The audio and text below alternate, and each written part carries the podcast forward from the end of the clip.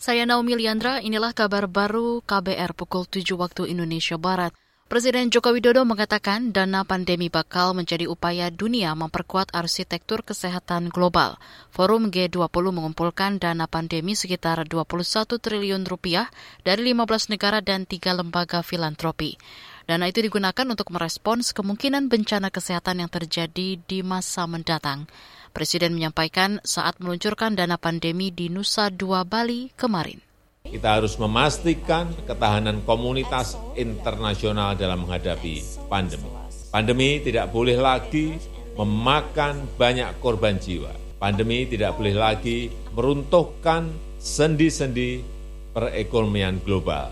Dengan semangat itulah, presidensi Indonesia di G20 terus mendorong penguatan arsitektur kesehatan global Presiden Jokowi mengatakan dana yang terkumpul belum cukup. Kata dia, dana pandemi kemungkinan terus bertambah lantaran Australia, Prancis, dan Arab Saudi juga akan menyumbang. Saudara, sebanyak 17 kepala negara atau kepala pemerintahan dipastikan hadir di KTT G20 di Bali selasa hingga Rabu pekan ini. Sejumlah kepala negara sudah hadir di Bali di antaranya Presiden Amerika Serikat Joe Biden dan Perdana Menteri Jepang Fumio Kishida. Hasil survei indikator politik Indonesia menyatakan banyak masyarakat tak yakin Kapolri Listio Sigit Prabowo akan mengusut tuntas tragedi Kanjuruhan.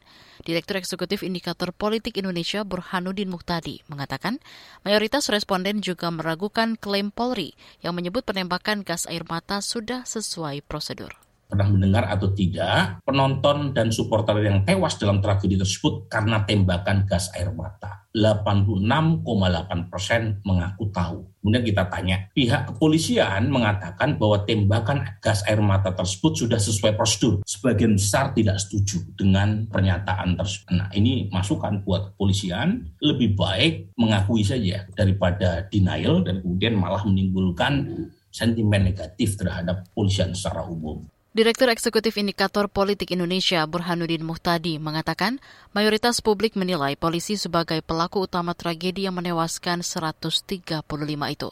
Survei ini digelar pada 30 Oktober hingga 5 November. Kita ke Liga Inggris. Alejandro Garnacho menjadi penentu kemenangan 2-1 Manchester United atas tuan rumah Fulham dalam pertandingan terakhir Liga Inggris menjelang Piala Dunia pada Senin dini hari tadi. Setan Merah kini memasuki jeda Piala Dunia dengan masih menunduki urutan kelima di bawah Tottenham Hotspur. Meski tiga poin di bawah Spurs, namun MU menyimpan satu pertandingan lebih banyak. Demikian kabar baru saya Naomi Liandra.